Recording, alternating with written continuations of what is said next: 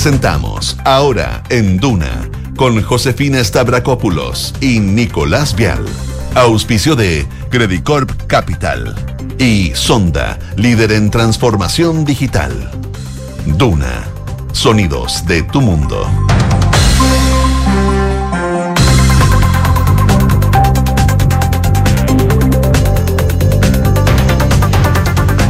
12 en punto, muy buenas tardes. ¿Cómo están ustedes? Bienvenidos a una nueva edición de Ahora en Duna, acá la 89.7 en Santiago. A esta hora 17 grados, la máxima va a llegar a los 22. Nico Vial, ¿cómo estás? Me perdí ahí. 22 grados. 22 grados. No, qué rico, pero. Es que sí. Ayer estaba, pero muerto frío. Es que las mañanas está súper Sí, helado. las de hecho, hoy día helado. 0 grados en la mañana. Sí. Yo me vine para los 22 y en la mañana estaba congelada. Fra- fracaso. Sí, fail total.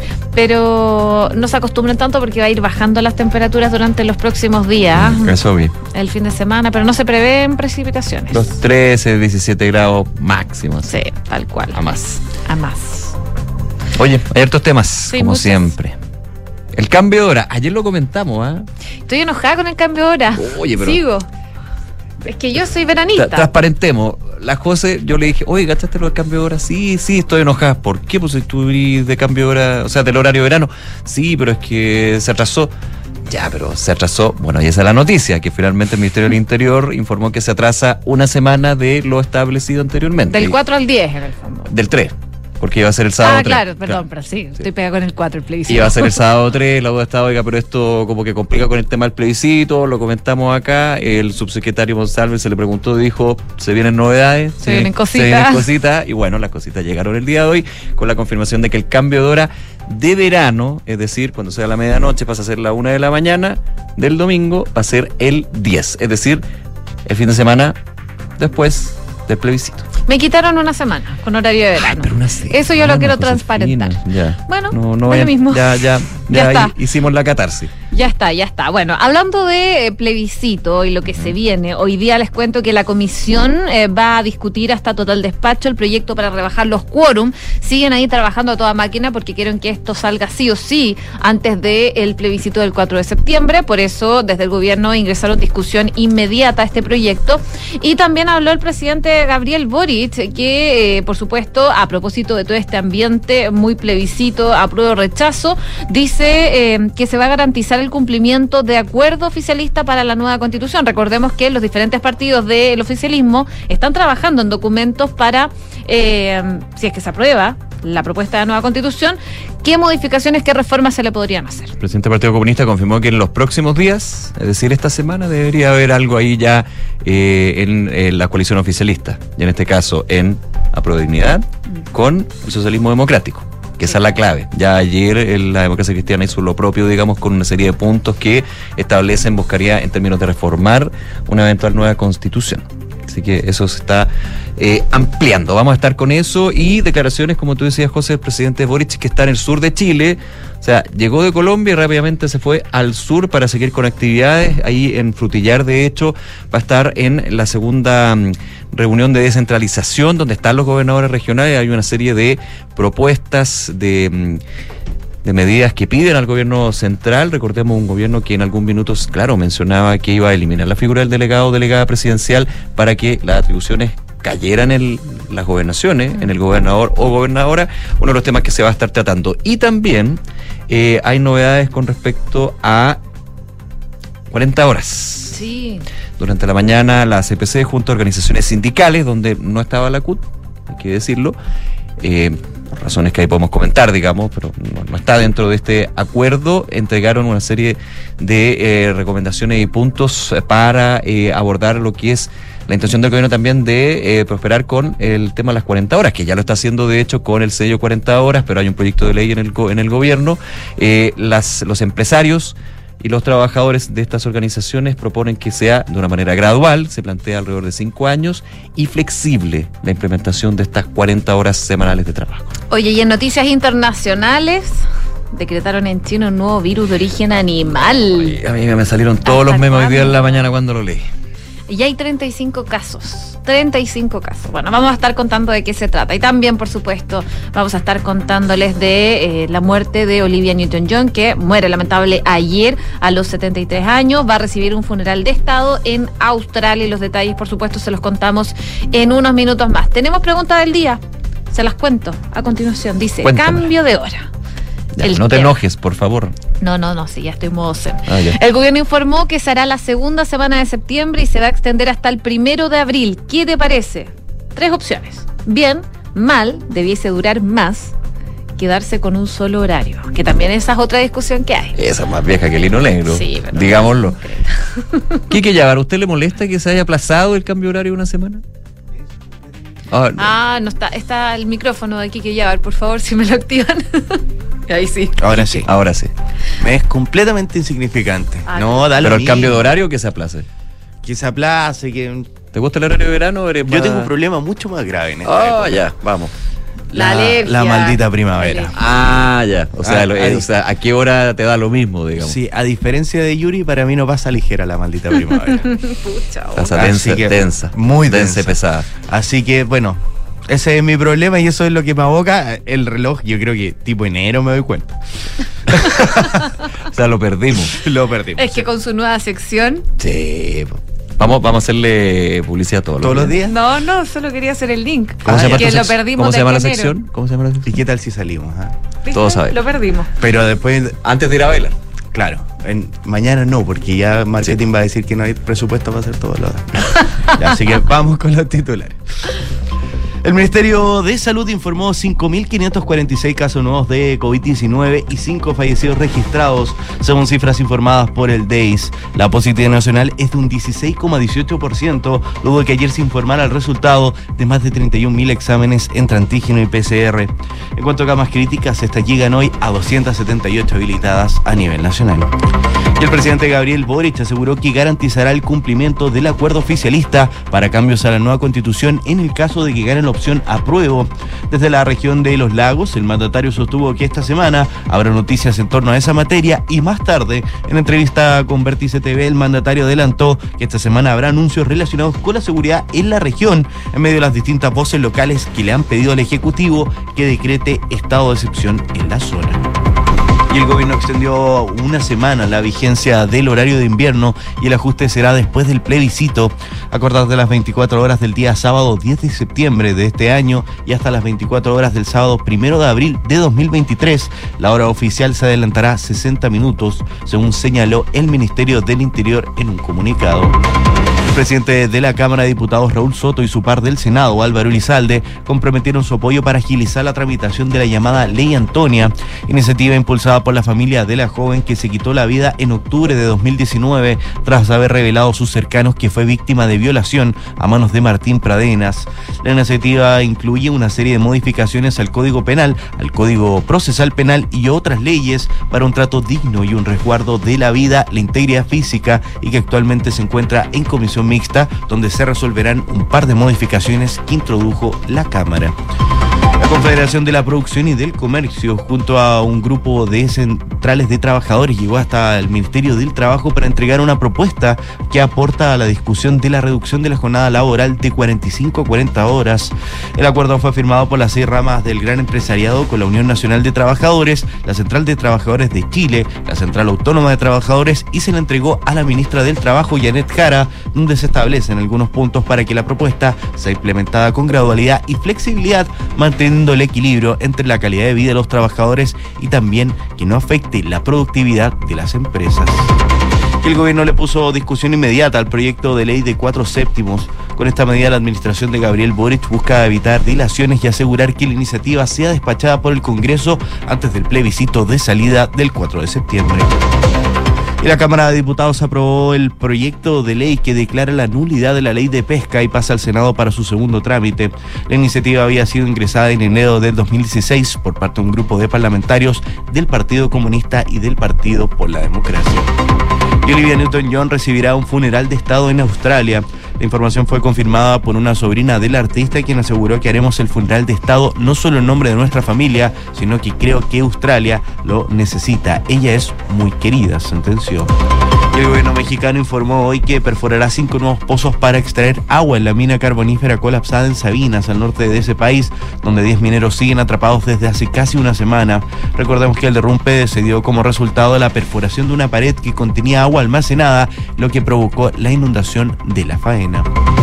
Se retira una leyenda del tenis. A un mes de cumplir 41 años, Serena Williams anunció que tras el US Open dejará el profesionalismo. La ganadora de 23 Grand Slam publicó una carta en la revista Vogue y aseguró que prefiere decir que está evolucionando del tenis a otras cosas que son más importantes para ella, como volver a ser madre. Muchas gracias, Quique. Gracias a ustedes. Nos vemos. 12 con 10 minutos. Bueno, lo comentábamos al principio, es nuestra pregunta del día. También el gobierno echó pie atrás y no habrá cambio de hora este 13 de septiembre a las 23.59. Eh, solo minutos antes del plebiscito se esperaba este cambio de hora. Ahora la nueva fecha donde se deberá adelantar el reloj en una hora es el 10 de septiembre hasta el primero de abril del 2023. Eso, según lo que informa la modificación del decreto supremo del Ministerio del Interior que se publicó en el 2018 y que dispone cambios en la hora oficial de Chile continental, de la hora de Magallanes y la Antártica chilena y también de Chile insular occidental, según señala el Ministerio del Interior. Se dice también que de esta manera se establece que a contar de las 24 horas del sábado 10 de septiembre y hasta las 24 horas del sábado primero de abril, la hora oficial se va a adelantar 60 minutos. Además, el comunicado apunta a que sin perjuicio de lo señalado anteriormente, en la región de eh, Magallanes y la Antártica chilena, el adelantamiento de la hora oficial de Chile continental se va a extender de manera indefinida. Así que ya pueden votar en nuestra pregunta del día que se refiere a esto mismo. Les quiero adelantar que ya va ganando que Rápido. el bien, que les parece bien, que mm, El bien igual. que, se extienda, que se extienda el, el horario de verano Ah, ya. hasta el primero de abril, desde septiembre, desde el 10 de septiembre hasta el primero. Sí, aquí el cambio es por el tema del plebiscito, por las complicaciones que podía generar de alguna manera, porque hay toda una adaptación, hay todo un tema ahí. Algunos dirán, ¿es para tanto? Pero es mejor. No, yo creo que no es para tanto, pero igual yo quería un horario de invierno, un horario de verano. Bueno, le pedimos por favor que rectifiquen y que sea una semana antes del plebiscito entonces. No, no, porque ya hay gente que se puede complicar, se puede complicar. Quedarse dormido, por ejemplo, para ir a votar. Que no pueden quedarse dormidos porque sabemos que el plebiscito es obligatorio. Es así. Eh, ¿Qué hora es? 12 de la tarde con 12 minutos. Y a propósito de plebiscito, bueno, en el Congreso recordemos que hay proyectos de ley que tienen que ver con eh, lo que iría eventualmente a suceder a partir del 5 de septiembre, porque el plebiscito no se cambia de fecha, es el domingo 4 de septiembre. Nos referimos a el proyecto y los proyectos que están abordando lo que son los quórums supramayoritarios, como se conoce, dos tercios entre otros. Bueno, la Comisión de Constitución de la Cámara de Diputadas y Diputados va a discutir hasta total despacho, ojo, el proyecto que termina con estos quórums para reformas a la actual Constitución. Evidente, son proyectos que van a modificar los quórums, pero de esta Constitución no es de la propuesta de nueva constitución, para dejarlo súper claro, pero que evidentemente se ha marcado como un camino desde algunos partidos políticos para una eventual triunfo del rechazo.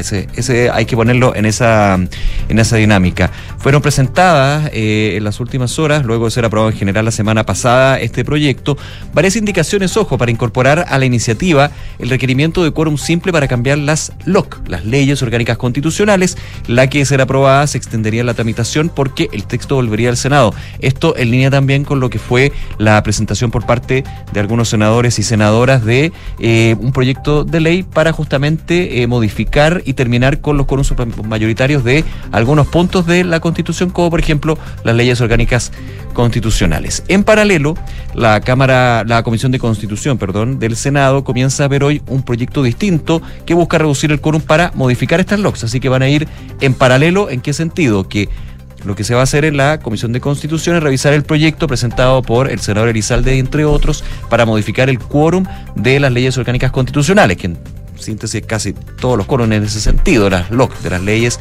orgánicas constitucionales, y algunos parlamentarios ingresaron indicaciones tomando el objetivo, digamos, de este proyecto ¿Mm? al proyecto inicial que presentaron los senadores, eh, la senadora Jimena Rincón y el senador Matías Walker, entre otros, para las reformas a la Constitución, a la actual Constitución, con el quórum de dos tercios que pasa a cuatro séptimos. Así que hay movimiento con respecto a este punto que uno como que se, se enreda a veces ¿ah? y con los quórum pasa mucho, pero evidentemente tiene también un trasfondo político con miras a lo que va a ser el mismo plebiscito, lo que sigue de la campaña camino al plebiscito y lo que va a suceder eventualmente en una de las opciones, si es que gana, el rechazo en ese caso para el 5 de septiembre. Vamos a ver qué pasa. 12 con 15. Quien también habló, por supuesto, al respecto es el presidente Gabriel Boric. Como tú decías al principio del programa, él llegó desde Colombia a Puerto Montt directamente. A eso de las 10 de la noche llegó ayer a Puerto Montt y ahí, eh, claro, ha tenido una serie de actividades, entre ellas una entrevista con un canal local, Vértice TV de la región de los lagos. Ahí el presidente aseguró que va a garantizar que se cumpla el acuerdo para hacer cambios a la propuesta de nueva constitución que están eh, tratando de elaborar los partidos oficialistas si es que gana el apruebo, junto con confiar en que ese pacto llegue a un buen término durante esta semana. El mandatario desestimó em, también esa forma, las dudas eh, que han eh, planteado algunos sectores de apruebo dignidad sobre dichas conversaciones, como lo expresó también el propio líder del Partido Comunista, Guillermo Tellier, que em, subrayaba, decía el presidente, que él percibe una voluntad de llegar a un documento en conjunto. Esa es la percepción que tiene el mandatario. Bueno, se le consultó sobre los comentarios del eh, líder comunista, quien se inclina a mantener un respaldo a la nueva constitución a secas y no con la alternativa de mejorar, como han planteado desde el socialismo democrático, y ahí el jefe de Estado expresó su molestia por la polémica generada en torno a ese debate. Lo que explicaba el presidente es que hay una cuestión que le hace muy mal al debate político, y es que siempre eh, se agarra una cuña y tratan de interpretar en la peor forma posible, y a partir de eso hace responder al otro y están peleándose permanentemente. Ahí eh, lo que decía el presidente Boric es que él conversó con el presidente del Partido Comunista, eh, tal como lo ha conversado también con el, la presidenta del PPD, la presidenta del PS, y hay una amplia voluntad de mejorar los aspectos respecto de cuáles hayan eh, dudas en la implementación, como otros proyectos también eh, constitucionales que se puedan mejorar. Eh, por lo tanto, dice, no me cae duda que durante esta semana vamos a tener un acuerdo de los partidos en buena hora que es así, y que se discutan respecto a eso y que ojalá el debate por parte de quienes son partidarios de la nueva constitución también se centre en los aspectos luminosos positivos de ella, es lo que decía el presidente Gabriel Boric. Ahora, sabemos que los partidos están trabajando en esos documentos. Ahora, se tiene que llegar a un acuerdo también entre esos partidos. Fíjate el punto, porque esa pregunta se lo hacía un periodista de Vértice TV en esta entrevista en Yanquihue. Y claro, el presidente decía, bueno, es que como que le mostraba su molestia con respecto a quedarse con la cuña o declaración o el titular, en este caso, de lo que fue la entrevista eh, en los últimos días en Radio Nuevo Mundo del presidente del Partido Comunista. Ya, estamos de acuerdo. A veces también uno se queda con la cuña cuando empieza a hacer la bajada. Mm, Estamos de acuerdo, ok, eso no lo discuto. El problema es que en la entrevista fue bastante claro el presidente del Partido Comunista con respecto a eso, y al día siguiente, en el Palacio de la Moneda, cuando se le consulta esto, en pleno proceso de que Socialismo Democrático y Apruebo Dignidad estarían buscando acuerdos justamente para eventuales reformas a una eventual nueva constitución, se le pregunta al presidente del Partido Comunista y él dice, yo estoy de acuerdo con el 99% de la propuesta. O sea, el 1% habría que hacerle no algo. hay que arreglarle mucho. Y uno le junta eso con la declaración donde dice que más que más que cambio habría que perfilar, como que la implementación que habría que llevar de la propuesta y ahí Mm. y eso estaba compartido también por otras voces del Partido Comunista. Entonces, en ese sentido, está bien, el presidente tiene su punto, pero fue bastante claro. Fue claro. sí. Y de hecho, tan claro que el día de hoy se le pregunta nuevamente al presidente del Partido Comunista y él asegura que el PC está arriba de los acuerdos sobre cambios a la propuesta constitucional. Dijo, espero que pronto salga humo blanco. Hay un cambio, Sí. hay un cambio. Entonces, cuidado ahí. Se entiende eh, la, la- la- la percepción del presidente, pero de hecho en un minuto le dice al periodista, bueno, ¿y usted vio la entrevista? Le dice, sí, pues yo la vi. Sí, pues y todos la leímos también. Entonces, bueno, está, está revuelto el tema en términos de esto porque se habla de que el socialismo democrático tiene claro que se necesitan hacer reformas a varios aspectos de la propuesta de nueva constitución, pero legítimamente hay sectores de eh, el Partido Comunista y también del Frente Amplio que no consideran que haya que hacer eso- esos acuerdos, ese- esos cambios, digamos, ante un eventual eh, triunfo del apruebo y implementación posterior de la propuesta de nueva constitución. Hay cambios que algunos pla- plantean y que son bien profundos en términos de lo que fue el trabajo de la Convención Constitucional. Sí. O sea, ahí está el tema. Ahí está el tema. Y también desde algunos sectores que defendieron eh, con mucha fuerza el trabajo de los convencionales, lo que iba a salir de ese trabajo y que por supuesto cuando salen los partidos políticos ahora dicen, bueno, deberíamos hacer ciertos cambios, unos dirían, bueno, pero ¿cómo? ¿En qué, en- en qué norte te- en qué norte vamos? Bueno, es parte de la discusión que está en todo caso contra el Hay una tiempo. estrategia cole- electoral, por supuesto, que es súper válida, evidentemente. Oye, quieren tener esto listo, según lo que dicen algunos, que tiene que estar listo antes del plebiscito. Y esa es la idea, Es trabajar antes del por- plebiscito. Y ahí va la estrategia electoral. Porque si tú quieres ir a los indecisos o a un grupo que Claro, aprobó en el eh, la, la ecuación es bastante simple. La- a las personas que votaron a prueba por una nueva constitución y por la creación de una convención constitucional y que ahora se inclinan más por el rechazo, Claro. porque consideran que eh, la propuesta tiene alguna falencia o deficiencia o de implementación o de fondo, tienes que presentar una propuesta para que ese rechazo se convierta eventualmente en una prueba. Ah, bueno, pero si lo van a cambiar. Hay toda una discusión con respecto a si se podrá cambiar después o no. Por eso también está Sí. eh, toda la, la discusión más de fondo. Pero bueno, son, son los debates que se están dando a semanas de- del plebiscito. Menos de un mes. Tiene un componente tiene un componente electoral, evidentemente, pero también tiene un componente con respecto a qué es lo que sucedería a partir del 5 de septiembre, que se le ha preguntado muchas veces al, al Ejecutivo, al gobierno. Recordemos que en algún minuto se decía, bueno, pero el gobierno va a articular junto a sus partidos lo que es este acuerdo. Desde el gobierno dijeron, no, son los partidos los que tienen que hacerlo. Nosotros tenemos que velar porque las elecciones se cumplan, el plebiscito se cumpla de la mejor manera con las dos opciones que son legítimas y todo el revuelo, evidentemente, que se ha dado con respecto a algunas denuncias. Oye, a propósito de toda esta este ambiente electoral de cara al plebiscito, han habido eh, muchas denuncias en la Contraloría eh, por presidencia. Sí. Y ahí, nuevamente, en la noticia, la alcaldesa de La Pintana, Sí, Claudia Pizarro. lo comentamos que eh, tuvo una entrevista donde se refirió en duros términos, eh, en términos más allá de las frases, ¿ah? porque las frases son bien como que está rayando la papa Sí, u otras que son bien duras. son duras, son duras, bien, bien, bien, bien, bien chilenismo, digamos, pero que tienen un fondo con respecto a lo que ha sido la crítica, no solamente de la alcaldesa de La Pintana, Claudia Pizarro, sino también otros alcaldes y alcaldesas con respecto a que se les restringe lo que es la posibilidad de informar, esa es la crítica, debido al nivel de presidencia que tienen que tener también los municipios con respecto al plebiscito y las dos opciones. Han habido denuncias de algunos municipios, por ejemplo, que hacen que me parece muy bien, un, un- organizan un encuentro con vecinos y vecinas, pero se le dice, la denuncia viene, oiga, pero solamente fue un- eh, fueron personas del rechazo Claro. o personas de la prueba, lo quiero poner en esos términos, digamos, como que no hay ecuanimidad, digamos, de los puntos de vista y más que informativo termina siendo eh, un meeting político, digamos, para una opción en particular. Bueno, en esto se refirió la alcaldesa Claudia Pizarro con respecto a que aquí no le están permitiendo cumplir parte de la labor que tienen que tener las municipalidades y los alcaldes. Bueno, se refirió a sus dichos respecto a la labor de la Contraloría y eh, declaró en el canal de, bueno, esto fue en el canal, un canal de YouTube y eh, en conversación con Mega, la alcaldesa de La Pintana aclaró que no se refería, ojo ahí, al contralor Jorge Bermúdez, sino al contralor regional René Morales, quien firmó el dictamen en su contra. Ya. Bueno, pero todos entendimos que había sido Jorge Bermúdez. Vamos a la cita. No me refiero al contralor Bermúdez, sino a la primera contraloría que dirige el señor Morales, el contralor Morales de la primera contraloría. Se defendió señalando que el programa donde emitió las declaraciones es sarcástico en tono de parodia, en tono de humor. Volvemos un poco a la discusión, a la discusión que se generó entre varios puntos con respecto a la, eh, este Twitch que hizo el ministro Giorgio Jackson, que él decía, bueno, pero era en un ambiente apolítico. Sí, pues, pero finalmente estaba hablando de política. Y, y no, y además que todo se difunde. finalmente. Acuérdate tú, por ejemplo, de ese Sí, programa ahí públicos. de cuando era presidenta del Colegio Médico, Mm. la actual ministra Isquiasiche. También, pues, o sea, son, son personajes públicos ah, y, y también nos pasa, digamos. Es que se relajan un poco cuando son Que está bien, tiene, todo que el, podcast, tiene, todo el derecho. Pero bueno, vamos al fondo en ese sentido, porque eh, señaló que, dijo que en términos colocal- coloquiales se refirió a esto. eh, sin embargo, aquí la ultraderecha, nuestro presidente ha escogido apelativos mucho más graves, como decirle merluzo, mamarracho, siendo que también es una autoridad. Hace un poco también el paralelo con respecto al otro lado. Creo que aquí, por lo porque lo dice una mujer hoy día, nos asombramos, pero coloquialmente lo dije, sí, no me arrepiento de nada. No creo que haya un tema aquí de hombre o mujer. Pero no, por lo menos no, no, es.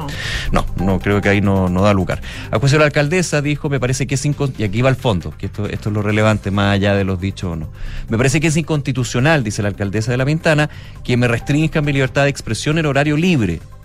Por lo que anunció un, recurso, anunció un recurso de protección en caso de que en Contraloría no conteste su requerimiento. Efectivamente, inicialmente hubo denuncias contra la alcaldesa por estar en horario tuiteando en horario laboral en el fondo, en ahora, favor de la prueba. Ahora yo, yo porque yo, yo, la sigo en Twitter, me he dado cuenta que siempre es fuera horario laboral y en eso creo que, que, cumple. A ver, también hay un tema, y eso será una discusión para después, no para ahora. ¿Hasta qué punto puede llegar la presidencia en este tipo?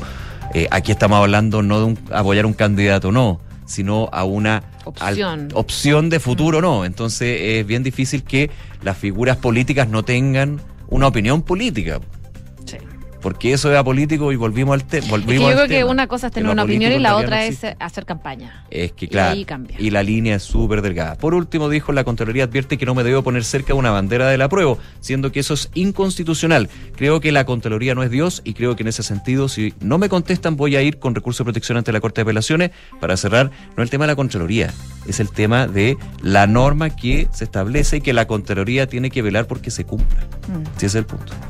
Ya, cambiamos de tema. 12 con 25. Hablemos de 40 horas. Vamos. Porque la Confederación de Producción y del Comercio, la CPC, junto a un grupo de la Central de Trabajadores, llegó hasta el Ministerio de Trabajo para eh, entregarle una propuesta y aportar también a esta discusión de reducción de jornada laboral de 45 a 40 horas. El acuerdo fue firmado por las seis ramas de la gran empresariado con la Unión Nacional de Trabajadores y la Central de Trabajadores de Chile. La Central Autónoma de Trabajadores se le entregó a la ministra del Trabajo este documento. Ahora, la CUT no participó de este acuerdo. Entre las principales conclusiones está el hecho de que reducir la jornada ordinaria de trabajo de 45 a 40 horas efectivamente de trabajo semanal debiese permitir que los trabajadores y trabajadoras puedan acceder a una mejor calidad de vida junto a su familia. Además, establece que la reducción de la jornada laboral a, a 40 horas semanales debe ser aplicada en forma tal que no implique una disminución del nivel de vida de los trabajadores. Y también se resalta que la reducción de la jornada ordinaria de trabajo y el aumento de costos para las empresas no afecte la productividad, para lo cual es necesario que las partes dialoguen que puedan pactar algunas condiciones de adaptabilidad y que permita reordenar los tiempos de trabajo de manera acorde a las situaciones específicas de cada empresa y los trabajadores. También se fijó como un punto central que las empresas no puedan reducir de manera inmediata la jornada ordinaria a 40 horas, que requiere de un periodo de ajuste, por lo tanto creen que es necesario una gradualidad, lo que eh, debiera facilitar que las empresas puedan tomar resguardos organizacionales que les permita adaptarse. Otro foco que está dentro del marco del entendimiento apunta que cada empresa es una realidad distinta, no solo por su tamaño, actividad u ubicación geográfica, sino también por sus diversas formas de organizarse por turnos, jornadas parciales, especiales, excepcionales, entre otras. Y ahí lo que explican es que tanto para las empresas como para los trabajadores, que debido a las particularidades de su actividad requieran jornadas especiales y excepcionales, es muy importante que éstas no se vean alteradas con la aplicación de la jornada ordinaria de las 40 horas semanales. Es en el fondo lo que... Eh, opinan y este documento que le entregan al Ministerio del Trabajo para eh, seguir en esta discusión. Se menciona también que se debe asegurar los mecanismos y recursos necesarios para la reconversión laboral de los trabajadores y trabajadoras. Parte del documento entonces que entrega la CPC y las centrales de trabajadores proponiendo una reducción que sea gradual y que también que sea con flexibilidad. 12 de la tarde con 28 minutos. Se entregó un nuevo reporte COVID-19, 5.546 contagios en la última jornada, 3.677 de ellos sintomáticos. Con este resultado, eh, con, con, con, débil número de testeo, débil, bajo número de testeo con respecto a otros, el total de pacientes de etapa activa de la enfermedad cayó de 46.235 a 39.616. Pero, y aquí está el punto, ojo, en cuanto a la positividad, los test PCR, esta llegó a nivel nacional a 16,18%, es la más alta en 40 días y son 70 días consecutivos en los cuales el índice se ha mantenido por sobre los dos dígitos, es decir, 10% hacia arriba. Eh, hay un tema ahí, por supuesto, que hay que ir siguiendo. Eh, estaba viendo por acá. ¿Qué cosa? No, de región metropolitana que se me perdió. Me imagino que sigue en 14% la positividad en la región metropolitana. Sí, sigue ¿no? 14%, sí. Bueno, no tengo el dato acá, pero eh, 5.546 casos diarios, hay que estar atento entonces. Sigue la pandemia y después en el bloque internacional vamos a estar hablando de... De otra enfermedad Que, que, no viene de tal China. nivel, pero es como esa historia Pucha, ya la, la vimos La alguna vez. escuchamos en algún momento. No Sí. suena No suena conocida. conocida. Sí. Oye, y brevemente, antes de irnos a la pausa, solo quería comentarles que el Ministerio de Educación finalmente confirmó que la prueba SIMSE se va a realizar. Esto va a ser entre el 16 y 17 de noviembre para los cuartos básicos. Desde el, mini- desde el Ministerio de Educación no querían realizar esta prueba porque dice que genera un estrés adicional a los estudiantes y también a los profesores. Pero eh, desde el Consejo Nacional de Educación dijeron que era súper necesario tener que realizar esta prueba eh, en al menos matemáticas y comprensión lectora para ver cómo afectó la pandemia en los estudiantes. Sabemos que afectó, ahora a qué nivel, en el nivel de aprendizaje, es fundamental saberlo para ver qué medidas se van a tomar de ahora en adelante para poder eh, de alguna forma nivelar a los estudiantes en esta materia. Así que va a ser un buen dato. eh, Normalmente el SIM se considera 11 pruebas, sin embargo, este año solo va a considerar 4, considerando también el nivel de estrés que genera esta medición. 12 con 30. 12 con 30. ¿Vamos a la pregunta del día? Recordémosla. Ya, te la cuento. A ver, déjame abrirla. no, pero ya Ah, me la sé, si es por el cambio de horario. Dice así, el gobierno informó que se hará la segunda semana de septiembre este cambio de horario, al horario de verano, y que se va a extender hasta el primero de abril. ¿Qué te parece? Tres alternativas. Bien, mal, debiese durar más, o quedarse con un solo horario. Pueden votar en duna.cl y también en nuestras redes sociales. Hacemos la pausa, ya regresamos de inmediato con más de Ahora en Duna. En Anglo American, la innovación está en el centro de todo lo que hacemos, buscando mejores formas de extraer y procesar minerales esenciales para nuestra sociedad, usando menos agua y menos energía, con la ciencia y la tecnología como principales aliados, colaborando con las comunidades, trabajando para un medio ambiente más saludable, con estrategias para enfrentar entre todos el cambio climático. Así en Anglo American avanzamos con un propósito claro, reimaginar la minería para mejorar la vida de las personas. La fusión de diseño y ciudad es Smart Living y este es uno de los pilares de Inmobiliaria Hexacón. ¿Buscas un departamento de cuidado, diseño y ubicación privilegiada, además de ser una buena inversión? Entonces Casa Bustamante es lo que andas buscando. Emplazado estratégicamente en Avenida Bustamante 1007. Este es el primer proyecto de Smart Invest by Hexacón, el nuevo canal y cartera de productos de Inmobiliaria Hexacón, creado exclusivamente para inversionistas. Infórmate en www.hexacon.cl. Enfrentar el cambio climático es tarea de todos. Duna, por un futuro más sostenible. El diseño de las ciudades puede convertirse en una herramienta de segregación social. Frente a esta posibilidad, se ha conformado un nuevo movimiento que aboga por el desarrollo de un urbanismo inclusivo. Según la organización Cities for All, una ciudad inclusiva y accesible es un lugar donde todas las personas, más allá de su situación económica, su género, etnia, discapacidad, edad, identidad sexual, nacionalidad o religión, pueden participar plenamente en las oportunidades, tanto sociales como económicas, culturales y políticas que las ciudades ofrecen. Es por esto que recuperar los espacios públicos, repensar la movilidad y diseñar infraestructuras inclusivas, sostenibles, diversas y resilientes darán como resultado ciudades con espacios de desarrollo para todos y todas. Acciona, expertos en el desarrollo de infraestructuras sostenibles para recuperar el planeta. Hola Nico, ¿cómo te fue en el doctor? Hola, en general bien, pero me tengo que operar, así que tengo que evaluar opciones. Tranquilo, revisa si tu cirugía está dentro de la campaña copago fijo de la alemana. Según tu cobertura de ISAPRE y seguro, el copago puede ser hasta cero. Oh, qué bueno. Pensando en ti y en tu familia, Clínica Alemana te otorga copago fijo o copago cero en diversas cirugías con la calidad y seguridad de siempre. Infórmate de este beneficio y sus condiciones en clínicaalemana.cl. Clínica Alemana. Si es tu salud, es la alemana. ¿Qué significa estar contigo en la evolución digital? Es tener el cloud más grande de América con presencia local y 7.300 kilómetros de fibra óptica para conectar todo Chile con Latinoamérica. Es contar con el mejor y primer data center sustentable del país y entregar Big Data, Analytics, inteligencia artificial e Internet de las cosas al alcance de todas las empresas, desde las más pequeñas hasta las más grandes. En Claro Empresas te damos todo lo que necesitas para avanzar en tu digitalización. Claro Empresas, contigo en la evolución digital. Hola, mi amor. Hola, hola, ¿cómo estás? Bien, o sea, más o menos. Acabo de colgar con el taller y el auto lo tienen la otra semana. Chuta, ¿y qué vamos a hacer para el turno del colegio mañana? ¡El turno! Tranquila, manéjate con Quinto.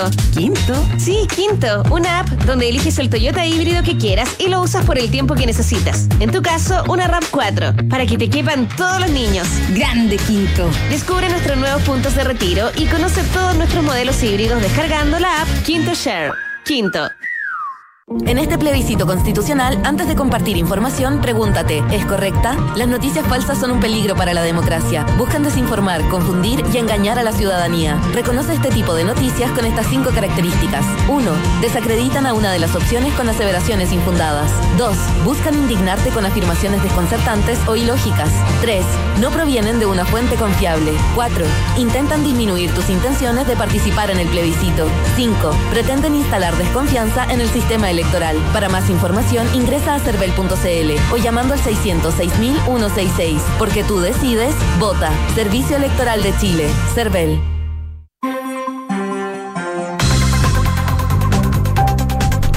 Con 35 minutos, estamos de regreso en Ahora en Duna, acá al 89.7. Es momento de revisar noticias del deporte con Francesca Ravizza. ¿Cómo está, Fran?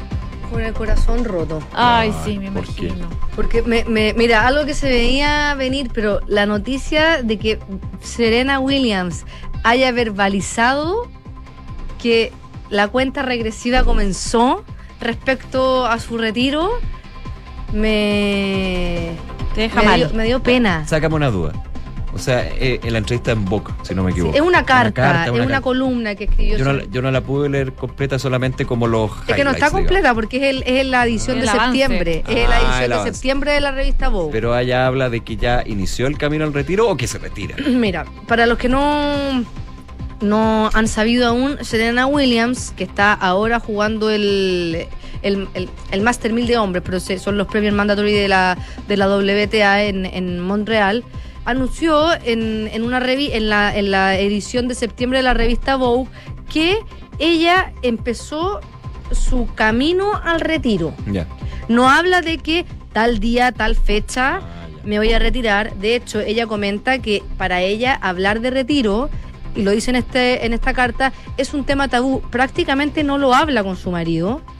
Prácticamente no lo conversa con sus papás porque cada vez que se esboza la palabra retiro, se pone a llorar.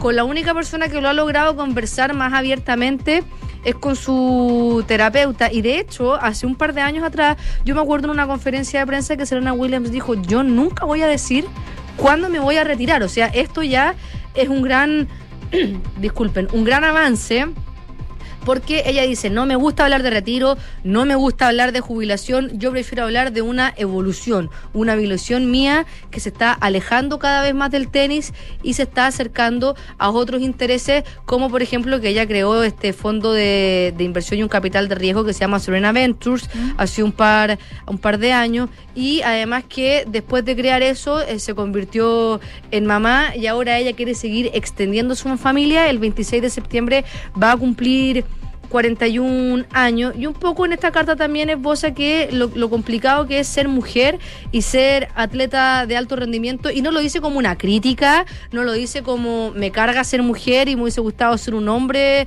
deportista, todo lo contrario, ella dice cuando estuvo embarazada le encantó y era como esa mamita odiosa, así lo describe ella, como que estar embarazada es lo máximo que te puede haber pasado en la vida, lo dice ella, yo estoy un poco diciendo su sus palabras, pero dice que efectivamente en la edad que ella está no puede tener un hijo o una hija y después eh, volver rápidamente a la alta competencia. O sea, de hecho, cuando ya, cuando tuvo a su primera hija, eh, ella estuvo, ganó el abierto de Australia con dos meses de embarazo y le costó mucho regresar. O sea, desde ese entonces que han pasado, esto fue el 2017, ya han pasado cinco años, le ha costado mucho volver a, estar eh, en, en buen nivel. Estuvo en unas finales del, del US Open también ahí durante la, la época más, más dura de la pandemia y se comparece. Me gustaría ser como Tom Brady comparándolo con otro gran atleta de estadounidense, en el sentido de que él también tiene 40 años, está en la parte final de su carrera, pero no deja su carrera por ampliar su familia. Pero un minuto, claro, se dijo que se iba a retirar Tom Brady y al final dijo, no, yo todavía me quedo.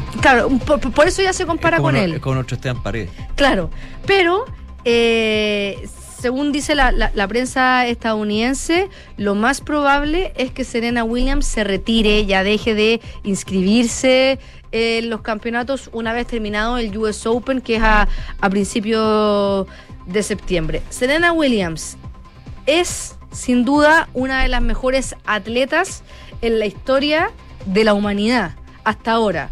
O sea, es la única tenista, tanto en hombres como en mujeres, ya los hombres la están tratando ahí Rafael Nadal de alcanzar en conseguir 23 Grand Slam en la era abierta, solamente superada por Margaret Court que tiene 24, pero no todos en, la era en la era abierta. Y en total acumula 39 Grand Slams si sumamos los de singles, que son 23, los eh, 14 que tienen dobles, todos con sus hermanas Venus, todos los ganó con su hermana Venus los de doble y dos en doble mixto. Ganó 23 W Tier 1, que son como son los torneos más importantes de, De la de la WTA, que ya no se llaman así, ahora se llaman Premier, son los WTA Premier, pero que se comparan con los, son los más importantes después de los Grand Slam.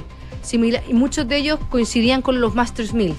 Adem- De esos acumula 23 y 32 finales, obtuvo 5 WTA Finals, 4 oros olímpicos, es la única tenista en hacer los dos Golden Slam en carrera, que los Golden Slam son ganar los 4 abiertos más los Juegos Olímpicos.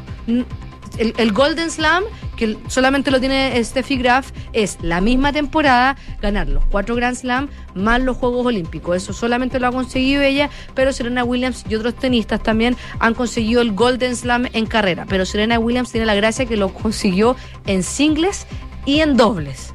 El Golden Slam en, en carrera. Yo hace poco estaba viendo en YouTube un, un programa eh, donde muestran los famosos sus casas. ¿Ya? This Y- is my grip. Claro, y, y Serena Williams muestra su casa y tiene un sector que habla un po- mucho de su personalidad, por eso lo digo, donde tiene todos sus trofeos y solamente tiene los primeros lugares. Ah. Y tiene uno de cada uno y no se acuerda de todo lo que ha ganado. Porque para ella es tan evidente tener que ganar que al parecer no lleva un registro de todo lo que ha ganado. Es, es- es muy, muy impresionante. Les recomiendo también ver una docuserie que está en HBO Max que se llama Being Serena o Ser Serena y cuenta un poco su historia de ella, sobre todo en esta transición en la que ella se convirtió en mamá y volvió a volver a la alta competencia. Hay muy pocas tenistas que logran eso. Victoria Zarenka también lo consiguió y de hecho ellas fueron eh, las dos semifinalistas que fue primera vez en una final de Grand Slam que dos mujeres que habían sido mamá pudieron eh, volver a enfrentarse después de eso en en una competencia ella tuvo una embolia pulmonar que la había tenido antes y después en el parto también la tuvo y casi se muere. Entonces también ella relata cómo se trató todo eso y cómo ella ya había tenido esta, este, este episodio anteriormente cuando estaba en el parto. Ella fue la que le dijo a los doctores, esto es una embolia, ya me dio, por favor sálvenme y ahí finalmente... Ella sabía lo que Ella tenía. sabía lo que le estaba pasando porque conoce muy bien su cuerpo, así que Serena Williams, que no sabemos la fecha exacta en la que se va a retirar, sin duda va a pasar a ser, eh, si no la mejor, una de las mejores deportistas en la historia del mundo. Y da un poco de pena cuando se retiran los ídolos porque se acaba una era. Pero mm, lo bueno es que ella ha sido inspiración para muchas mujeres y para muchos tenistas y deportistas a, a poder eh, estar en, en la elite. Así que Serena Williams sin duda es un ícono de no solamente del tenis, sino también ahora que está que está mucho más en boga el, el tema de la discriminación racial en el deporte. Sí. En ese punto es muy buena la película de Will Smith, King Richard. Sí. Que habla de las Williams cuando eran chicas y su papá que les tiene todo un proyecto para ser las mejores del mundo. Sí. Y tiene mucho de eso también, en términos de todo el tema de discriminación eh, por, por, por, por color de piel, por dónde viene, y que también se daba en el tenis. en Es que antes de las hermanas Williams, el el tenis era un deporte de blancos. Claro. Y ella, ellas marcaron un mucho hito. la película, cómo, cómo los miraban, cómo los. Y, y- y King Richard, cuando su hija en la película se ve, eh, cuando le preguntan, ¿por qué la gente nos mira tanto? Y obviamente era por un tema racial. Él dice, no están acostumbrados a ver gente tan apuesta. y ahí un poco también les fue dando el power para, para convertirse en, en lo que fueron. Así que el bloque de hoy día era una especie de homenaje a, a Serena Williams porque se lo merece. Oye, sobre tenis, ayer lo hablamos, ganó el Ganó. protegido del Chino Río. Ganó. Ganó. Jerry le dice el chino. Eh, porque tiene un nombre muy complejo y escribió felicitaciones, lo lograste, Jerry. Le cambia el nombre. Te Está- cambia estamos el siguiendo al, al pupilo. Va a ser chileno pronto, ¿no? No creo. Pero lo vamos así como seguíamos a Dominic Team, ¿se acuerdan? Ah, Va a ser una ah, cosa- ah, en ese sentido. Ah, en ese ah, sentido, sí. ¿no? No, no que se va a nacionalizar. No que se va a nacionalizar, pero vamos a estar todos pendientes Sí, de él, pasar. seguramente. Sí, lo- Oye, Arturo Vidal, a las 8. Sí, ocho y juega, media, ¿o no? 8, 8, 8 y media. 8, a las. A ver, me, Ocho- ay. ocho y media, entre Ocho, 8 y entre 9. ocho- no, pero a las 8 estoy casi segura. Ya. Flamengo con Corinthians. Ya. Cuartos de final de vuelta de la Copa Libertadores. Vuelta. En el Maracaná. Epa. No se sabe si hace titular todavía, pero seguro va a sumar minutos. Eric Pulgar todavía no se logra aclimatar bien. Ya le espera a ver dónde llega Alexis porque el Galatasaray andaba sonando Sí. fuerte hoy día, pero parece que. Oye, pero los franceses se tomaron las portadas con Sí, Alexis, con así todo. que ahí está la ilusión. Así es. Ya, Gracias, Fran. pues, que estén bien. Ocho y media. Ah, Ocho y lo- media. Lo, lo busqué, sí, sí, sí, Súper. ocho y media. Nos vemos. Ya, chao. nos vemos.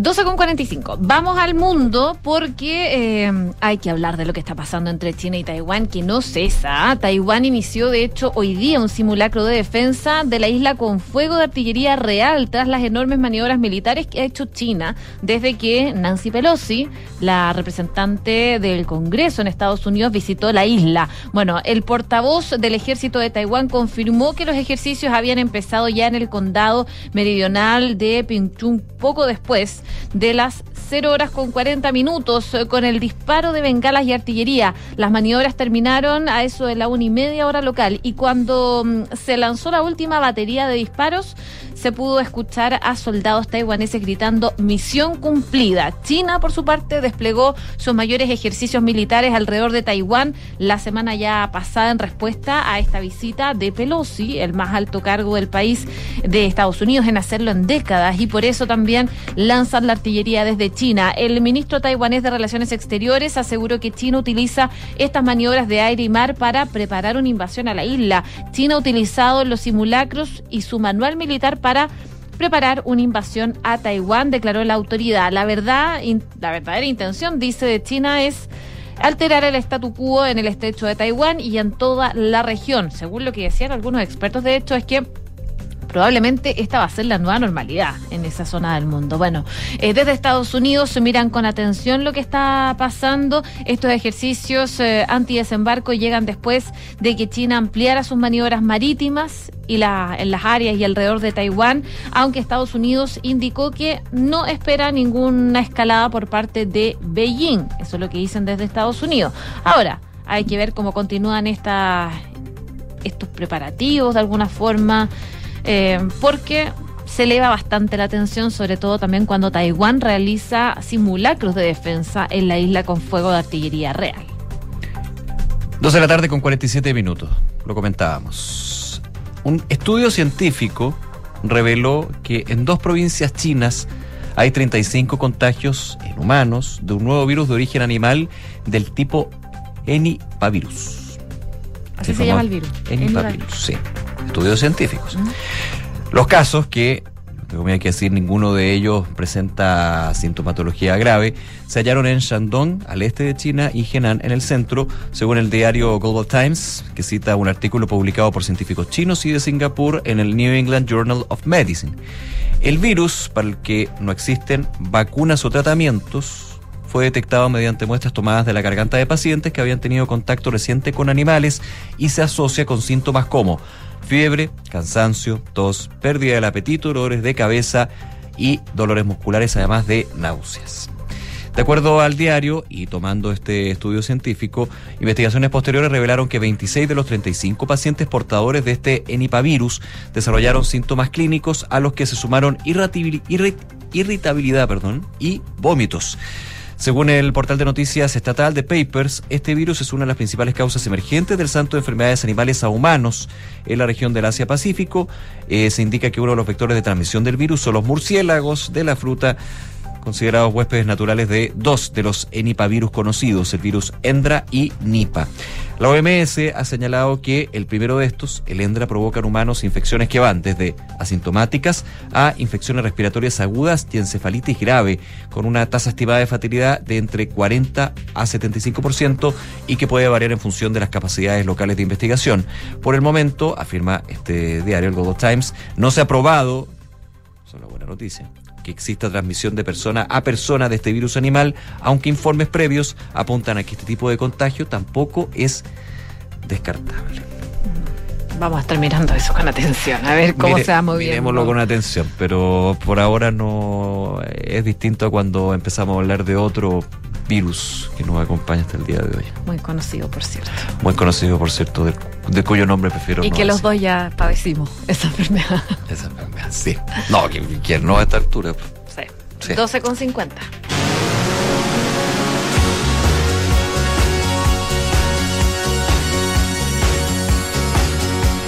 Está bailando, está el monstruo y los.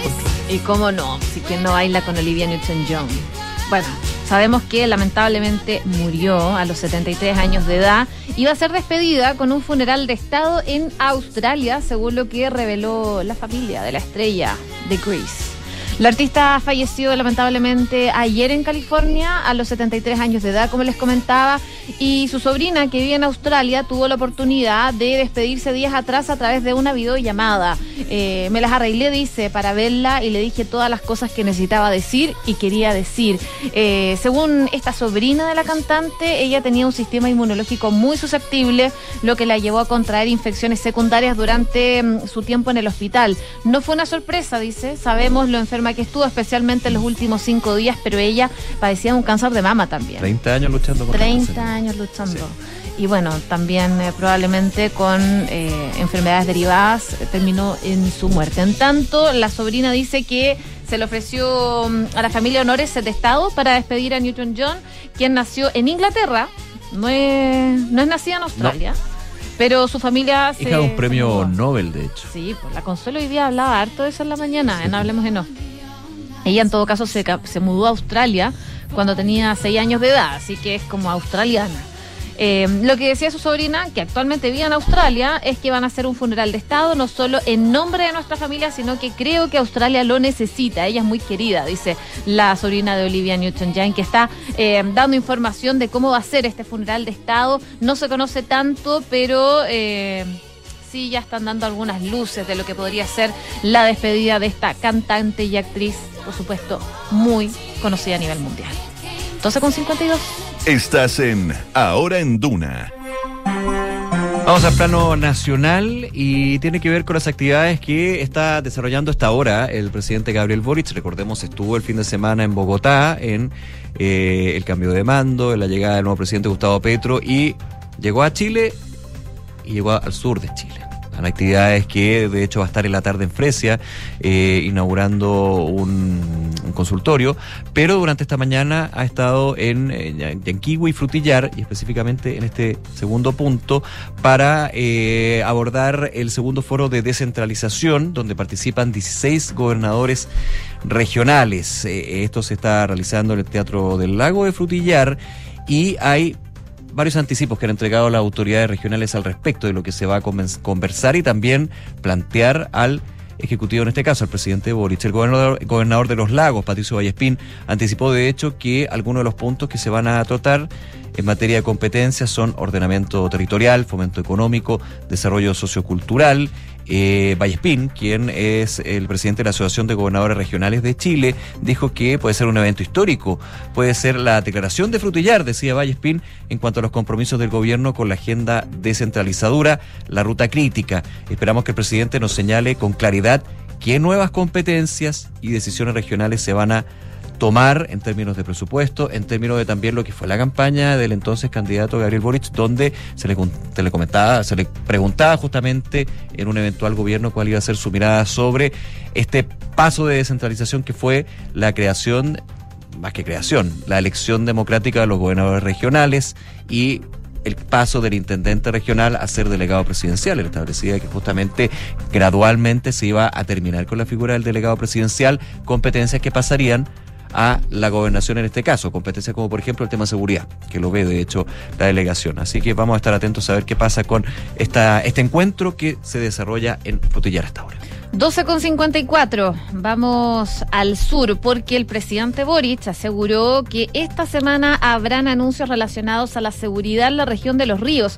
Todo esto en medio, sabemos de las voces que están exigiendo que se decrete un estado de excepción de emergencia a raíz de los atentados que se han producido en la zona. Esto eh, en una entrevista radia, eh, televisiva, digo, en Vértice TV, en medio de su visita a la región de los lagos, que ya la estábamos comentando anteriormente eh, por otros temas, pero ahora se refiere a esta situación y ahí el mandatario respondió a esos emplazamientos que se han hecho de que están solicitando mayores medidas de seguridad en la región de los lagos y de los ríos. Bueno, realizados, eh, por supuesto, por el aumento de la violencia. Acá el jefe de Estado respondió, yo como presidente de la República tengo el deber no de hacer sencillamente lo que se pide, sino que ponderar los efectos que tienen las decisiones que uno toma. No obstante, acto seguido recalcó que ahora lo que no descarta y que van a tener noticias y eso eh, va a corresponder a anunciarlo la ministra del Interior durante esta semana respecto a medidas que se podrían tomar en cuanto a la seguridad en la macrozona sur. Vamos a ver qué anuncios va a traer la ministra del Interior. Según lo que explicaba el ministro, perdón, el presidente Boric, cuando eh, se ven atentados, quemas de camiones, robos de madera, incluso atentados a personas, es algo que es absolutamente inaceptable y que va a ser perseguido según lo que explicaba. Y ahí decía el presidente, quiero decirle a todos quienes se preocupan de proteger y de resguardar que van a contar con todo su apoyo para combatir la delincuencia. Así que novedades podrían tener los próximos días respecto a eh, la situación de seguridad en la macrozona sur, a propósito que el presidente Gabriel Boric se encuentra eh, en esa zona del país. Claro, ojo que cuando dice no descarto, no es que se está evaluando con fuerza la posibilidad. No. Se ha dicho del gobierno que están, eh, está como caja de herramientas, recordemos. Pero siempre se ha, se ha dicho desde el gobierno de que el decretar estado de excepción. De hecho, en la entrevista yo lo escuché, ¿ah? hablaba de que no tenemos que hacer eh, o normalizar o acostumbrar a la excepcionalidad de este tipo de medidas. Lógico no pueden ser eternas, digamos. No. Pero evidentemente eh, ha sucedido con otros puntos de la macrozona sur y está en evaluación. De hecho, los jueves es la reunión que tiene la ministra del Interior, eh, la ministra de Defensa y El las autoridades, Monsalve la subsecretario Monsalve, eh, las ramas de la Fuerza ah, Armada y también las policías para ir evaluando los actuales estados de excepción y si eso se amplía a otros. Así que hay que tener atención con ese punto. 12 de la tarde con 57 minutos. Ya veamos el dólar. Al tiro. Al tiro. Nada de cosa. 0,43% está cayendo a esta hora. Son casi 4 pesos de variación a la baja y tiene el tipo de cambio a esta hora en los 903 pesos. Se esperan datos de inflación en Estados Unidos que van a ser bien relevantes, no solamente para el comportamiento del tipo de cambio el día de hoy y los próximos, sino también para ver cuál es la situación de la mayor economía del mundo con un punto tan sensible y que nosotros vivimos también como es la inflación. Tuvimos los datos de ayer, hablamos del UEF, para que lo vamos a volver a ¿Para repetir. qué repetirlo? Que va a subir 500 pesos en la UEF. Así que retomaba los 900 pesos, eh, en algún minuto estaba subiendo un poquito más, eh, pero había estado cayendo 10 pesos durante la mañana. Así que ha estado movido el tipo de cambio, hay que estar atento a ver cuáles son los datos de, de inflación que se van presentando y el efecto que pueden tener. Y en ese sentido eh, es importante tomar en cuenta lo, y quiero recordar lo que decía ayer el ministro de Hacienda, eh, fue una es un tema que está, volviendo al tema de inflación. Roberto Saller, destacado economista, en una entrevista dijo, mm, técnicamente ya estamos en esta inflación. Esta inflación, recordemos, es de crecimiento reducción del crecimiento, no negativo, digamos, pero sí desaceleración y eh, una alta inflación. Uno si tomara desde el punto de vista esos dos factores diría, estamos en esta inflación desde hace un buen rato. Obviamente tiene un aspecto más técnico, más economicista, lógico, como debe ser, desde la academia. Eh, Roberto Saler explica en una entrevista que efectivamente estamos en eso. Y eso es un, es un fenómeno bien complejo, porque está creciendo poco y está combinando a una posible recesión, como lo proyecta el informe de política monetaria para el próximo año, o crecimiento cero, y eh, estás con una presión ah, alcista de la inflación, que te lleva a 13,1% anualizado, 12 meses, y la posibilidad de que esto siga aumentando. El ministro de Hacienda ayer eh, descartó, dijo que todavía no se llega a ese punto, pero claro, una discusión más de economistas. En lo práctico, efectivamente, hay una desaceleración, se esperan eh, IMASEC negativos próximamente, si todas las proyecciones se cumplen, así que ese es un punto. Y en recordando que, y por eso también hago el link, el tipo de cambio tuvo mucho que ver, no completamente, pero sí tuvo algo que ver bastante en el 1,4% de julio que entregó el Instituto Nacional de Estadísticas. El dólar, en términos de haber llegado a eh, puntos históricos de mil pesos y que se suma también a los precios de los combustibles, al precio del petróleo, el precio internacional. Vamos a ver si esto a la baja permite un, no sé si un respiro, pero sí que se vayan cumpliendo proyecciones de que ojalá el tema de la inflación y esta alza en los precios pueda tener una cara distinta o por lo menos comenzar con una cara distinta, pero ojo, ya mirando el final del primer trimestre del próximo año es lo que se indica. Y esto nos va a acompañar de aquí a diciembre. Así que fiestas patrias. No quiero ser amargo, pero. Mira, tú puedes ser amargo. Yo, yo doy un dato que podría alegrar. ¿Cuál? El del feriado. Eso, bien. Está avanzando, está avanzando. No, yo creo que lo del feriado está. Yo, Está listo. yo ya los planes lo haría con el 16 de septiembre Sí, feriado. yo también. Ya está. Hay que esperar a que sea despachado el Congreso, pero por lo menos lo que he notado de los distintos sectores políticos es que, de hecho, a los que no les gusta igual dicen que puede apoyar el turismo, así que vamos con eso. Incluso presentaron indicaciones que ni siquiera avanzaron. Y presentar indicaciones podría retrasar un poco más la tramitación. Claro, pero- y esto no se puede retrasar. pues. Pero no se aceptaron. Así que sigue avanzando. Yo haría los planes pensando en el 16 ya. Ya Sí, está ya está listo. Pero Casi, casi. hay que esperar al fin. Lo querían cambiar para el 20, pero eso fue lo que no, No, no prosperó. no, porque el 20 ya es más ambicioso. Mucho más ambicioso. Una en punto, tenemos que hacer una pausa. Antes los invitamos a votar en la pregunta del día. Dice así, cambio de hora. El gobierno informó que será la segunda semana de septiembre y se va a extender hasta el primero de abril. ¿Qué te parece? ¿Bien? ¿Mal? ¿Debiese durar más? ¿O quedarse con un solo horario? Pueden votar en duna.cl y también en nuestras redes sociales. Hacemos una pausa, ya regresamos con más de Ahora en Duro.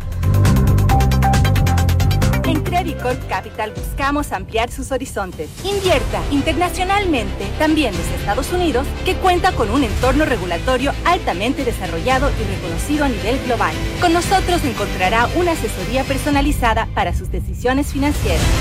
Buscamos construir relaciones de confianza que nos permitan ser más que su asesor de inversión. Queremos ser su aliado estratégico de por vida para usted y su familia.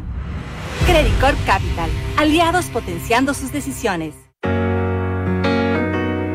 En Sonda, trabajamos para que disfrutes tu vida, impulsando la innovación y el desarrollo de soluciones que acompañen la transformación digital de las organizaciones de hoy.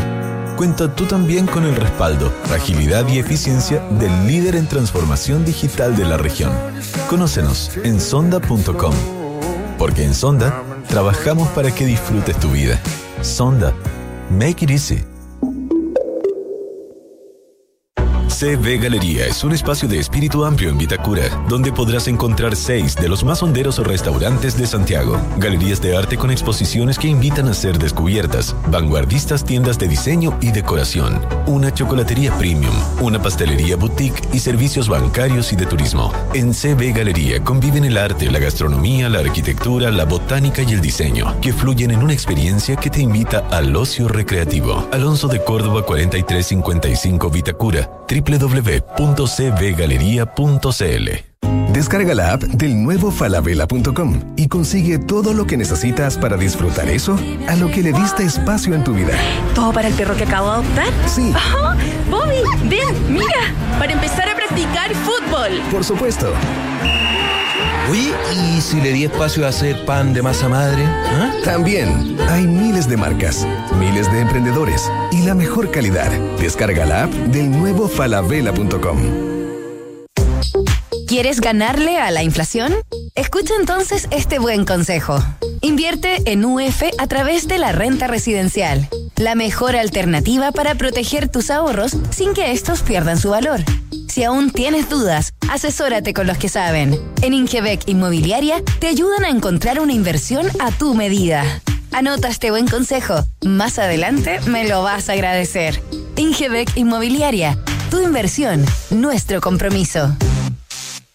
Digitaliza tu área de recursos humanos con Talana, la más completa y robusta plataforma para la gestión de personas. Ahorra tiempo y costos, gestiona los turnos de tu equipo, firma digitalmente, calcula remuneraciones, establece y cumple objetivos y encuentra el talento ideal para tu empresa. Todo desde un solo lugar. Únete a las miles de empresas que ya han digitalizado su área de recursos humanos con Talana. Conoce más en talana.com. Onogneda Elliot no Kinomok Ritrepni. ¿Qué? Segorei Ritrepni Oreg Rogemo no Lolera. No, para, para. Deja de hablar al revés y ser un invertido. Y conoce las soluciones para invertir de manera simple y fácil desde tu app Scotiabank Go o web. Porque con Scotia Fondos tienes un grupo de coaches expertos que te ayudarán a diversificar tus inversiones según tu perfil de riesgo y objetivos. Conoce las alternativas de Scotia Fondos. Infórmese de las características esenciales de la inversión en fondos mutuos establecidas en sus reglamentos internos y scotiabankchile.cl. Infórmese sobre la garantía estatal de los depósitos en su banco o en cmfchile.cl. Marca registrada de The Bank of Nova Scotia, utilizada bajo licencia. En agosto celebra el Día del Niño en Parque Met. Visita el funicular del Parque Bicentenario de la Infancia y mira la ciudad desde las alturas. Viernes, sábados, domingos y festivos desde las 8.30 a 19.30 horas en la Avenida Perú 1001 en Recoleta. La entrada es gratuita. Más información en redes sociales arroba Parque.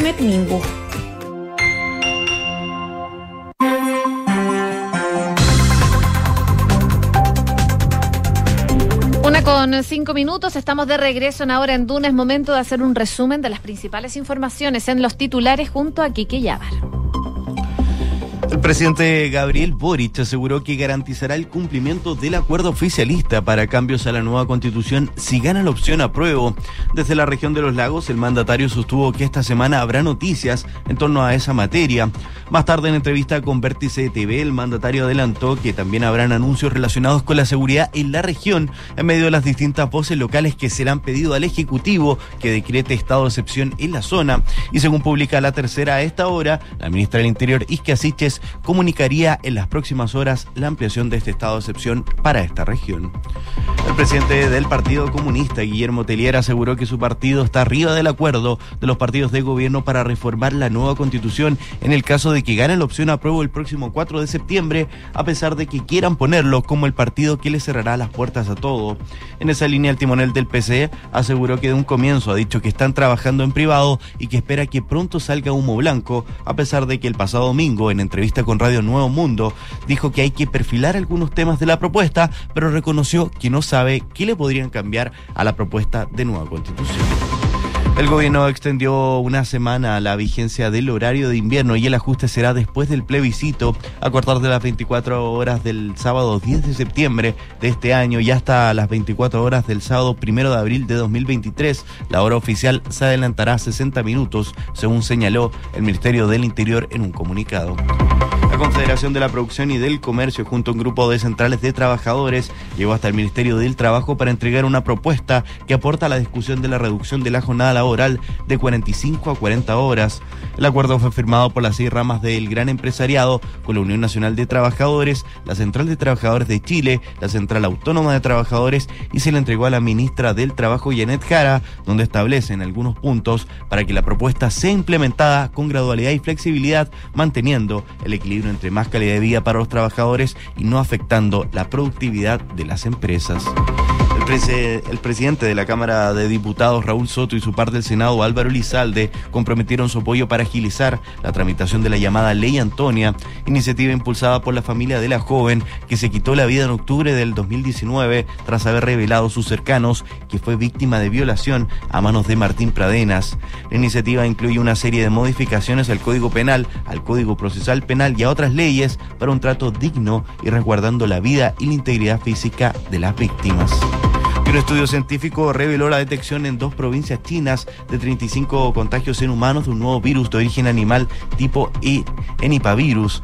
Los casos, ninguno de ellos graves en estas dos provincias, donde los investigadores aseguran no se ha probado que exista aún transmisión de persona a persona, aunque informes previos señalan que este tipo de contagio tampoco es descartable.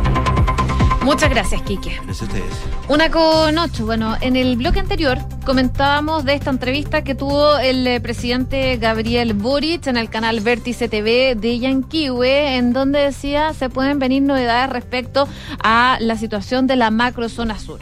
Y tras una serie de ataques incendiarios y aumento en la presión parlamentaria, eh, el gobierno cedió y determinó que va a extender el estado de excepción que rige en la macrozona sur del país, en la región de los ríos. Esto según lo que publica hasta ahora el diario La Tercera. Se espera que esto lo comunique en la región de los lagos la ministra del Interior y Seguridad Pública, Isquia Siches. Esto luego de que ya durante la mañana el eh, presidente Gabriel Boric diera algunas luces. Él dijo, no lo descarto y vamos a tener noticias en ese, en ese aspecto. La decisión se va a adoptar entonces debido al aumento de los hechos de violencia rural en la región, que mm, en seis meses ya suma 53 hasta mediados de julio. El último de ellos, el viernes pasado, de hecho, cuando seis máquinas forestales fueron quemadas por un grupo de desconocidos. Y por este caso, el gobierno ya anunció el sábado que va a, a imponer una querella por el delito de incendio. El incremento de los ataques en la zona ya había motivado a que diversos parlamentarios de oposición como del oficialismo solicitaran al gobierno considerar el decreto del estado de excepción en la región. Y así también lo había manifestado las últimas veces que el Ejecutivo había ido al Congreso para pedir extender la medida que actualmente rige la Araucanía y en las provincias de Arauco y el Biobío. Si bien el gobierno en un principio descartó aplicar la medida excepcional en la región. Eh, con el paso de los días y el aumento también de los ataques, la situación fue cambiando. De hecho, fue el subsecretario Monsalve, subsecretario del Interior, que viajó a la zona para conversar en terreno con las autoridades locales y anunciar una serie de medidas de seguridad en las rutas y caminos en la región. Eh, dijo en su entonces que estaban preocupados por lo que ocurría en la región de los ríos, que no lo minimizan, como tampoco se minimizan las autoridades de la región pero las decisiones de esta envergadura afectan a la región en distintos ámbitos y por eso en ese entonces, eh, de hecho lo veíamos acá en Ahora en Duna, cuando hablaba el subsecretario, dijo, por ahora no. Por ahora, eh, el estado de excepción ampliarlo, eh, no a la región de los ríos. Al parecer cambia el panorama y se espera que en las próximas horas, en los próximos minutos, probablemente la ministra del Interior, Isquia Siches, anuncie que se va a ampliar el estado de excepción en la región de los ríos también. Una de la tarde con 10 minutos, atento a lo que podrían ser novedades al respecto. Eh, sobre el tema seguridad, volvemos a Santiago, para lo que es el balance por parte de carabineros con respecto a, recordemos que hay, hay un plan de recuperación de los espacios públicos que han implementado algunos municipios, el gobierno central, esto en conjunto con las policías, por supuesto. Y eh, en mayo, Carabineros comenzó con una quizás de las más simbólicas, podríamos decir, o más se notó en su principio, que fue la intervención de Barrio. Sí. Esto después de la muerte también de, de una, mm, de una mujer, recordemos, que una comunicadora y una historia que, que, es bien terrible y también en los problemas y las denuncias y críticas que se ha hecho por eh, lo que se vive en este eh, insigne barrio comercial ahí de la comuna de Santiago entre, bueno, Estación Central y Santiago, pero depende ahí de Santiago, eh, con el fin de controlar el comercio ilegal y los posibles focos de delincuencia. Eh, en ese marco se han intervenido otras comunas de la capital, hay que decirlo, donde abunda el comercio ambulante, como Maipú, Ayer, de hecho, se anunciaron eh, medidas por parte de la ministra del Interior y también en ciudades fuera de la región metropolitana, como en el caso de Concepción. Ahora, sobre el tema MEX. En ese sector, la policía ha dispuesto una mayor presencia, realizando controles preventivos y se entregó un reporte de la gestión. 54.788 controles, esto es MEX, han sido realizados desde el 19 de mayo al 7 de agosto. En tanto, la institución ha recibido 1.861 denuncias, insisto, en el barrio MEX, esto es solamente barrio MEX. Carabineros, en ese sentido, en este punto, ha detenido, fíjate, 255 personas. De esas 255 en el barrio MEX, 130 se encontraban con orden de aprehensión vigente, 24 por infracción a la ley de propiedad intelectual, que es como el foco, digamos, del comercio ambulante, 10 por robos y 91 personas por otros delitos. 255 personas detenidas, esto desde, insisto, importante la fecha, del 19 de mayo al 7 de agosto. De los detenidos, 82% son hombres, 18% son mujeres, 98% son adultos, 2% menores de edad, 74% son chilenos y 26% son extranjeros. En tanto, Carabineros ha retirado 197 toldos e incautado 16 armas blancas.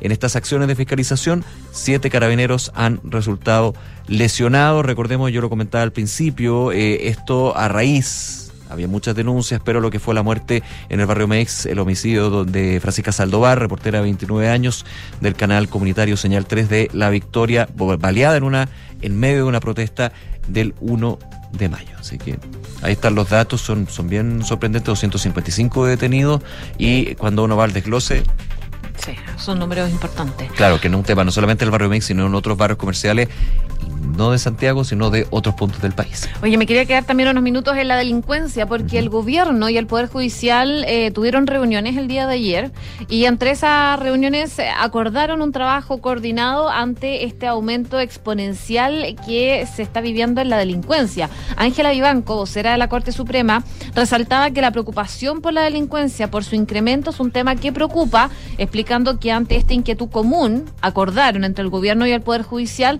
coordinarse poder intercambiar impresiones y eh, experiencias y poder establecer instancias colaborativas.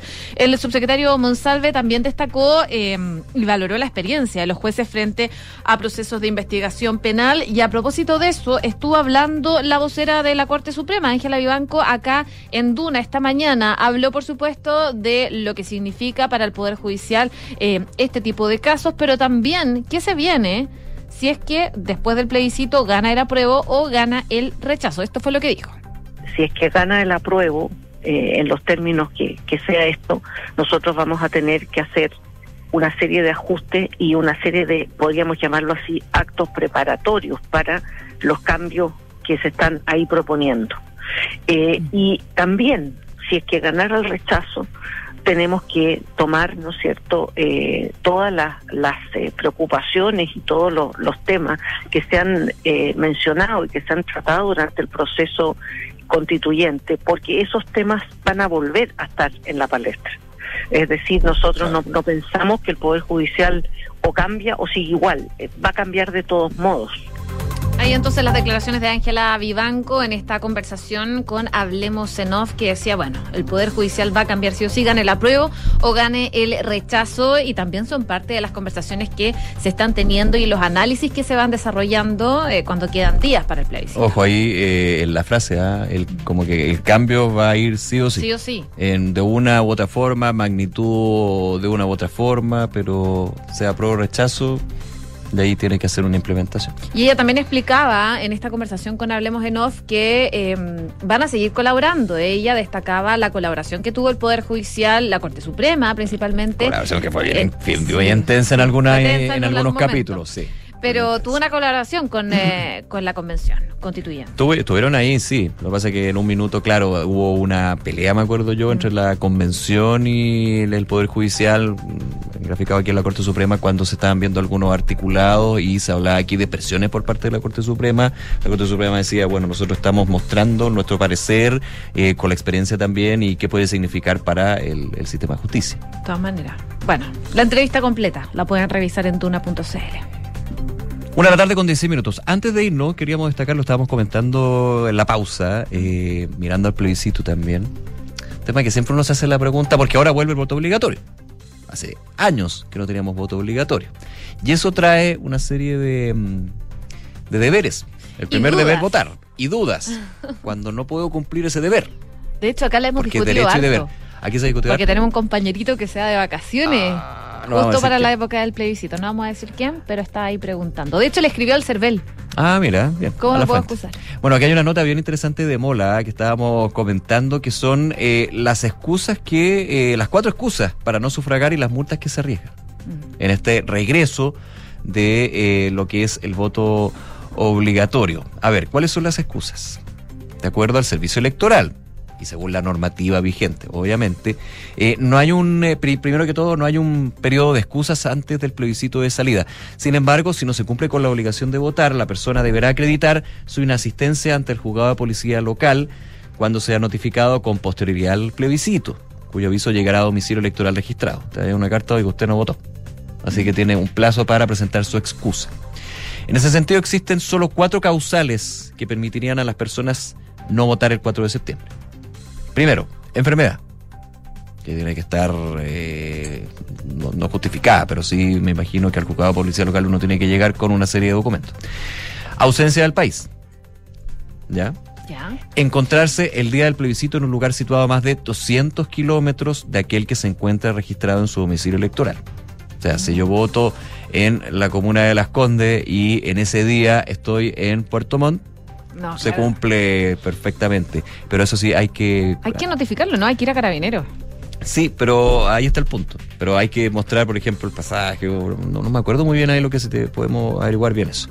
Pero yo creo que si uno está, por ejemplo, en Puerto Montt y vota en Las Condes, Es que tú puedes dejar una puede ir a la policía de Puerto Ese Montt. es el punto. Uno puede ir a la, decirle, "Vota en al- La Conde". puede, puede ir para que le hagan una constancia de que estaba en ese minuto presente en Puerto Montt. Claro. Eso es lo que se hacía antes, digamos. Yo creo que y se se mantiene. Sí, pues se mantiene. Y es lo mejor porque al final, le- oiga, aquí tengo Acá el está. papelito de su colega allá en Puerto Montt. No, no está ese día. Más de 200 kilómetros. Eh, por último, padecer de otro impedimento grave, el cual debe ser oportunamente comprobado ante el juez competente, esto es después del plebiscito, quien va a revisar la prueba de acuerdo con las reglas de la sana crítica. Todas las excusas fueron establecidas en la raíz de forma constitucional que permitió la creación del proceso constituyente. Ahora, ¿cuáles son las multas? Si uno no puede justificar estas cuatro causales. De no asistir a votar y no cumplir con ninguna de las causales de exhibición o no poder confirmarla y que el juez de policía local diga, no me cuadra esto. Acorde con la normativa, el ciudadano que no votara será penado con una multa a beneficio municipal de 0,5 a 3 uni- UTM, unidades tributarias mensuales. Es decir, desde los 29 mil pesos hasta los 176 mil pesos. No menor. No menor. Respecto a los plazos de notificación, el presidente del Consejo Directivo del CERVEL aclaró que eh, tiene la obligación de denunciar a todas las personas que no voten.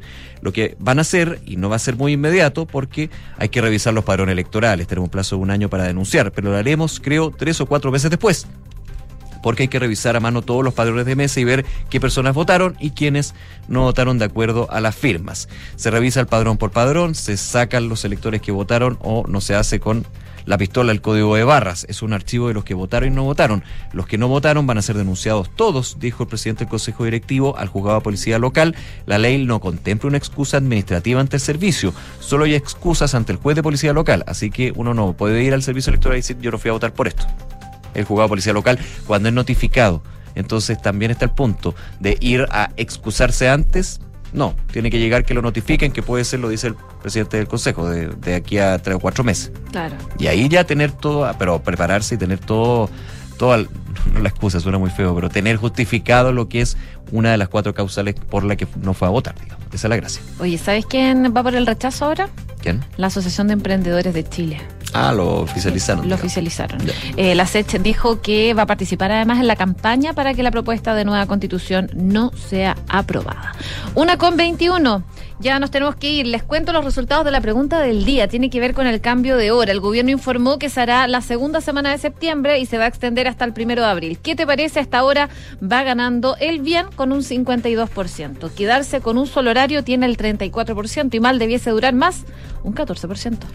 La transformación digital de tu negocio nunca estuvo en mejores manos. En Sonda trabajan para que disfrutes tu vida, innovando y desarrollando soluciones tecnológicas que mejoran y agilizan tus operaciones. Conócelos hoy, Sonda Make It Easy. En Credit Corp Capital buscan ampliar tus horizontes, invierte internacionalmente de Estados Unidos, que cuenta con un entorno regulatorio altamente desarrollado y reconocido a nivel global. Credit Corp Capital, aliados potenciando sus decisiones. Nos vamos bien a continuación cartas notables, luego la segunda edición de Información Privilegiada. Muy buenas tardes.